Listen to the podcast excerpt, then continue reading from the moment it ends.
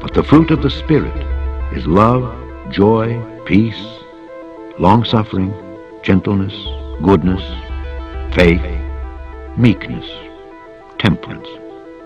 Against such there is no law.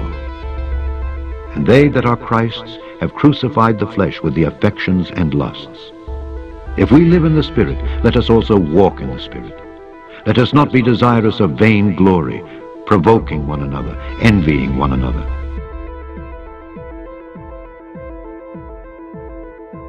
Welcome, welcome, welcome to Sanctified, Sanctified Life, Life podcast. podcast. I'm your host, Reverend Dave Randolph, for your podcast spokesperson today.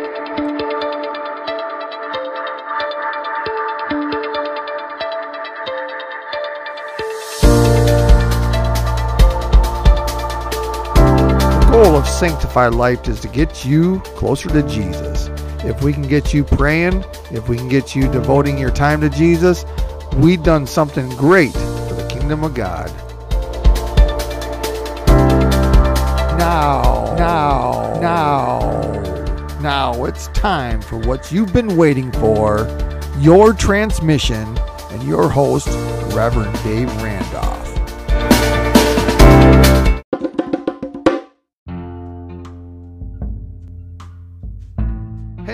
Welcome to the podcast. I'm so glad you're able to join us today.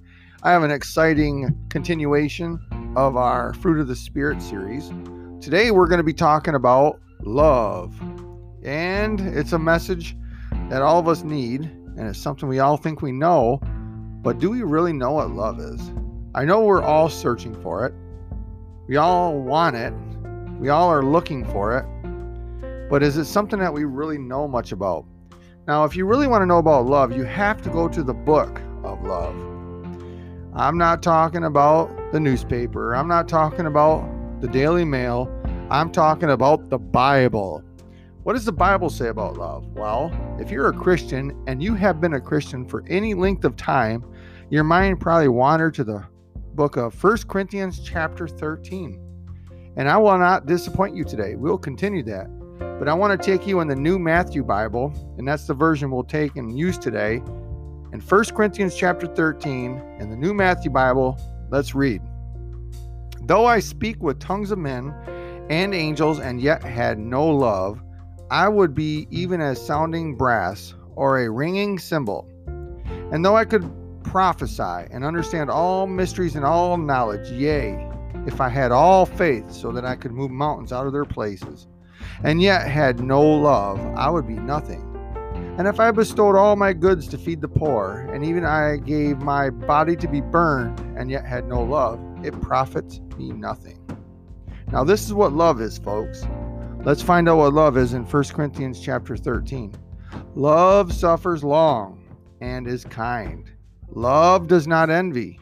Love is not contrary, does not swell up, does not deal dishonorably, seeks not her own, is not provoked to anger, thinks no evil, does not take pleasure in iniquity, but rejoices in truth, suffers all things, believes all things, hopes all things, endures all things. Though prophesying will fail, or tongues will cease, or knowledge will vanish away, yet love never falls away. Verse number 9 For our knowledge is imperfect, and our prophesying is imperfect. But when that which is perfect has come, then that which is imperfect shall be put away. When I was a child, I spoke as a child. I understood as a child. I imagined as a child. But soon as I was a man, I put away childishness. Now we see in a glass, even in a dark speaking. But then we shall see face to face. Now I know imperfectly, but then shall I even know as I am known. Now faith, hope, and love, these three things abide, but the chief of these is love. Now, we're talking about love today as the fruit of the Spirit. And I didn't plan to take this lesson into a real deep course. It's just going to be a brush up. I'll give you a few things to think about. I want to dive into a few of these topics really good. As we launch into love, the first one of our topic here, love suffers long and is kind. Now, the kind part is what I really like to focus on in love today. Because I believe in the day that we are in, kindness has disappeared or it is under the surface. We have a lot of false kindness out there today. We have come along in our knowledge in our human race to a new point, I believe. We're at crossroads. We know how to give love and kindness to the people we want to. And people we come in contact briefly, we show them just what we want them to see, and then they're gone. And in our mind, we think, I'll never see them again, so I'll give them the best that I have. Now, we don't think that process out, it just happens. Each one of us has that ability, and we use that ability. Because how is it that we have our families and we treat our families so differently than we treat strangers?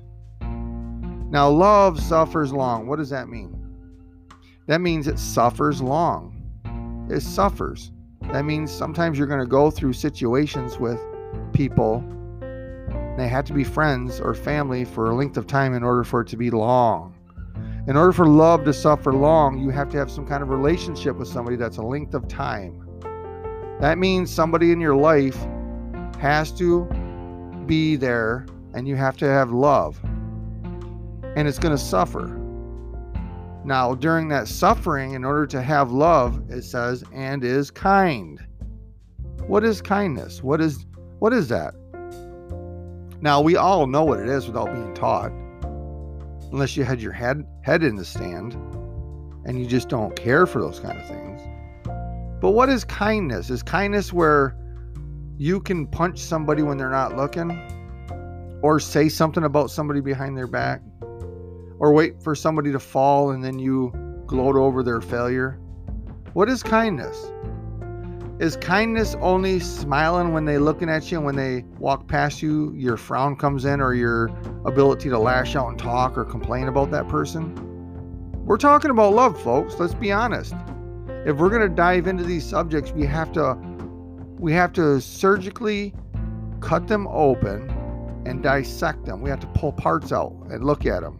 And we have to reflect in there because the Bible tells us in the end part of this chapter 13 that we're in a glass. Verse number 12. Now we see in a glass, even in a dark speaking, but then we shall see face to face. Now I know imperfectly, but then I shall know even as I am know, known. It's telling me there that in all knowledge and all understanding and in all life experiences, I only see part of the glass. I only see part of the light. I only see part of it and it's a darkness that overshadows it. But when we get to heaven and we stand face to face with the mm-hmm. creator of all things, our Lord and Savior Jesus Christ, we will know everything as it is known, as we will be known then. But right now on earth, there's not a person in this earth, there's not no person under heaven that knows everything or knows everything about a subject or even understands everything about love or understands everything about kindness. But we are on a pursuit to perfection. I know the old adage is I'm you can never be perfect on earth. Only perfections in heaven. And then you relinquish all power over and you just give up. You don't even try. That is not a Christian. That is not what God has called us to do. We are on a pursuit for greatness. We are on a pursuit to change our position where we are today to be better off tomorrow. That is your goal. That is why God called you. You are not to stay the same and never grow, and 10, 20 years go by, and you fail in this part of the scripture. It says, When I was a child, I thought as a child. In order for you to have that position, that means you've grown out of it. And growth is the principal thing because God never wanted you to stay the same. If He did, He would have made you a baby or a child and never let you grow up. Now, I'm around children a lot now, and I see how a lot of their mind thinks, and I get to see some of the processes now how they think one day and the next day they think another way, or they what they choose to carry into the next day, like what their process of thinking chose to carry into the next day, or how they even think. And sometimes it's surprising to see how much they don't want to think about something. They just totally forget about something and you don't even bring it into the next day. Like for example, you can buy something brand new. Let's look, let's use Christmas for example, because Christmas we go all out and buy so much stuff for the kids. They want so much, they're asking for so much, and you give them. You want to give them the most that you have. And once you give them all that, it's surprising to see what they really play with and what really carries on through the weeks ahead. Most toys that were so important end up in a box, never to be played with again or broken. And the things you would think are never going to be important to that child become the most important thing. The toy that was the cheapest, the toy the toy that was the goofiest, the toy that you put no stock in and the child didn't even want it becomes the important one. Now, I'll use my life as an example. When I was a child, my brothers and sisters, I have a brother and a sister, I was the oldest. And around Christmas time every year, we would look forward to our stockings.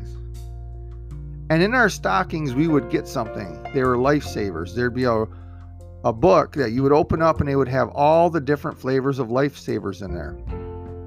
And that became a traditional type thing, but that became something that we looked forward to. Out of all of our stuff, that was important to me. Something like that. And I know you all have that, and that's a part of our life. That's what we do. We grow up. The reason why I'm taking us down this road is because it's to prove to you you are not to stay in one place. Now, you can have a disability, you can have all kinds of things against you in life. That still doesn't give you a chance and a choice to stay where you are. You have to figure out a way to overcome that disability. You have to find a way to overcome that disadvantage. Whatever it takes, you have to. As a Christian, we have God to lean on. We lean on our Lord and Savior. I don't tell you to lean on people because people will fail you.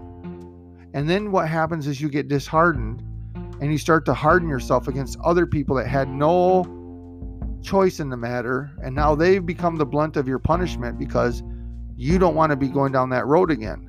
But you can't do that to people, folks. If you've been hurt in love before, you cannot hurt somebody with that same thing that happened to you. If you have been shown unkindness in life, you do not have the advantage or the permission to go and be unkind to somebody else. As a matter of fact, as a Christian and as a Christian leader, I tell you to go and show more kindness. I tell you to go show more love. Love does not envy. What is envy? We all know what envy is. We all want that expensive house the expensive clothes. We want to keep up with the Joneses. If they get something, we want to match them and uh, to show that we have status too, that we can do it, that we have standing in our community. We have knowledge. We need that fancy car like them. We got to show status. Or we got to answer questions before somebody else because we know it all. I'll leave us with this. I won't stay too much longer in this, but we can stay here for a little bit. In church, the church building I'm talking about, not the church, because we are the church. Wherever we go, uh, let me let me tell you this. I know a, a young lady that goes to school and wanted to bring up Jesus or talk about Jesus or the things in the Bible. And the teacher had nicely in a nice way because this is what they're taught to do in school, which is why I'm against public schools because they don't teach the principles in the Bible. They're totally against it. They're contrary to it. So if you support that type of thinking, you might have to reevaluate your Christianity because you become an enemy to the cross. You are promoting the things of Rome.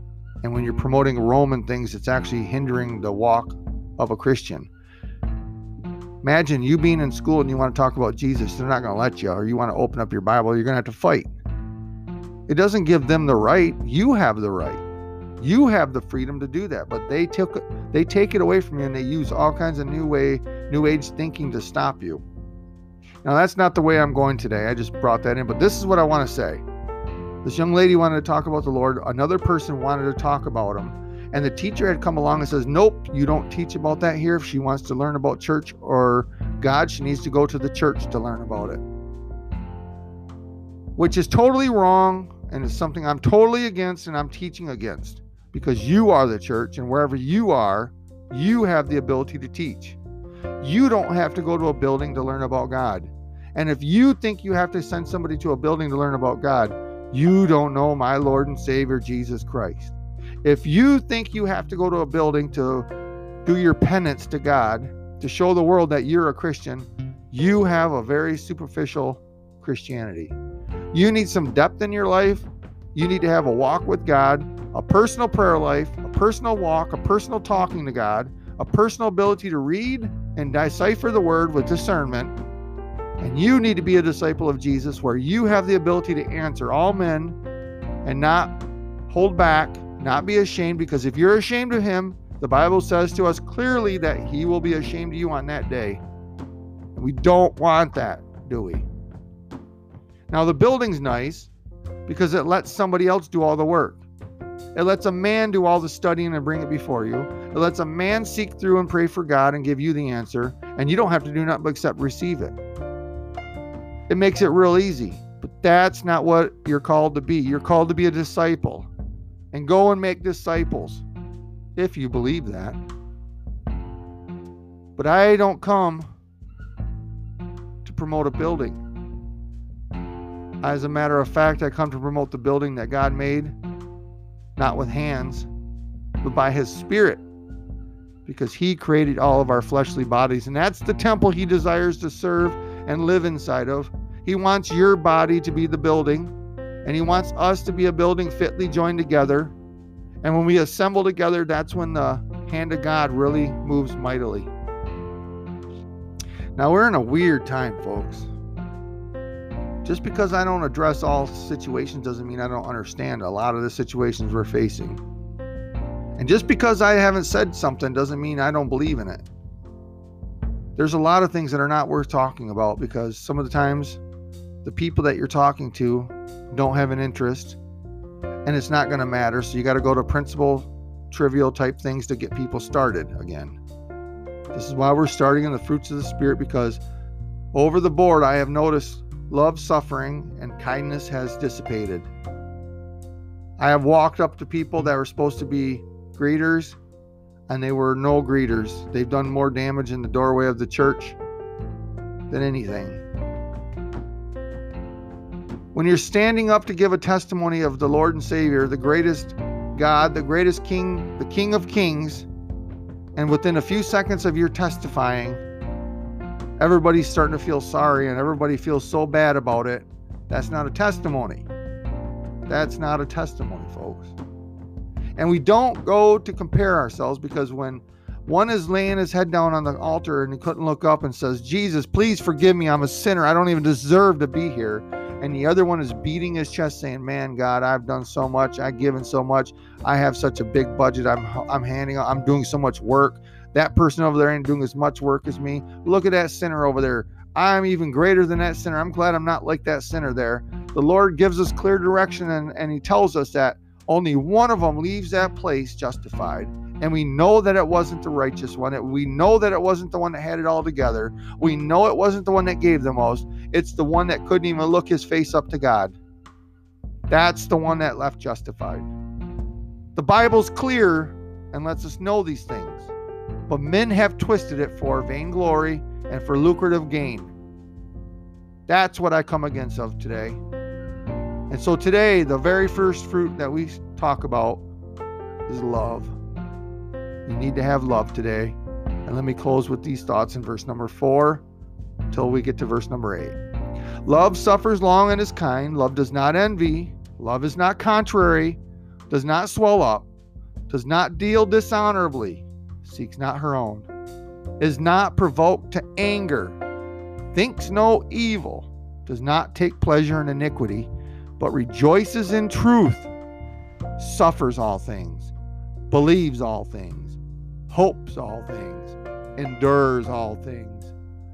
Though prophesying fails, or tongues cease, or knowledge vanishes away, yet love never falls away. I want to leave you with that thought today in this podcast. I appreciate all my listeners out there. I want to give a special shout out to Seattle, Washington. There's people in Seattle, Washington that are listening to us. And Seattle, Washington now is at 38% of my listenership. That's a huge thing because 38% of the other listeners that are contributed to my podcast are from Michigan, my home state, a place where my sponsors are. And so 38% of my listeners now are in Seattle, Washington, which is now on par and is almost overtaking my listenership in Michigan. So I give you a shout out and I let you know that we're praying for you. We're praying for whoever you are, whatever group you are. I want you to know that help is on his way, that prayer brings Jesus into the situation. And if you call on him, he will answer. The Lord loves you. I have many other people listening around the world, and I want to give a shout out to all those who listen, all those that take time to listen to Sanctified.life podcast. This podcast is going to be a blessing to you. It's going to reach down into your home. It's going to reach into your soul. It's going to it's going to birth something into you, and it's going to cause you to be what God intended you to be. You need to love the Lord with all your heart and lean not on your own understanding. And with that, God bless.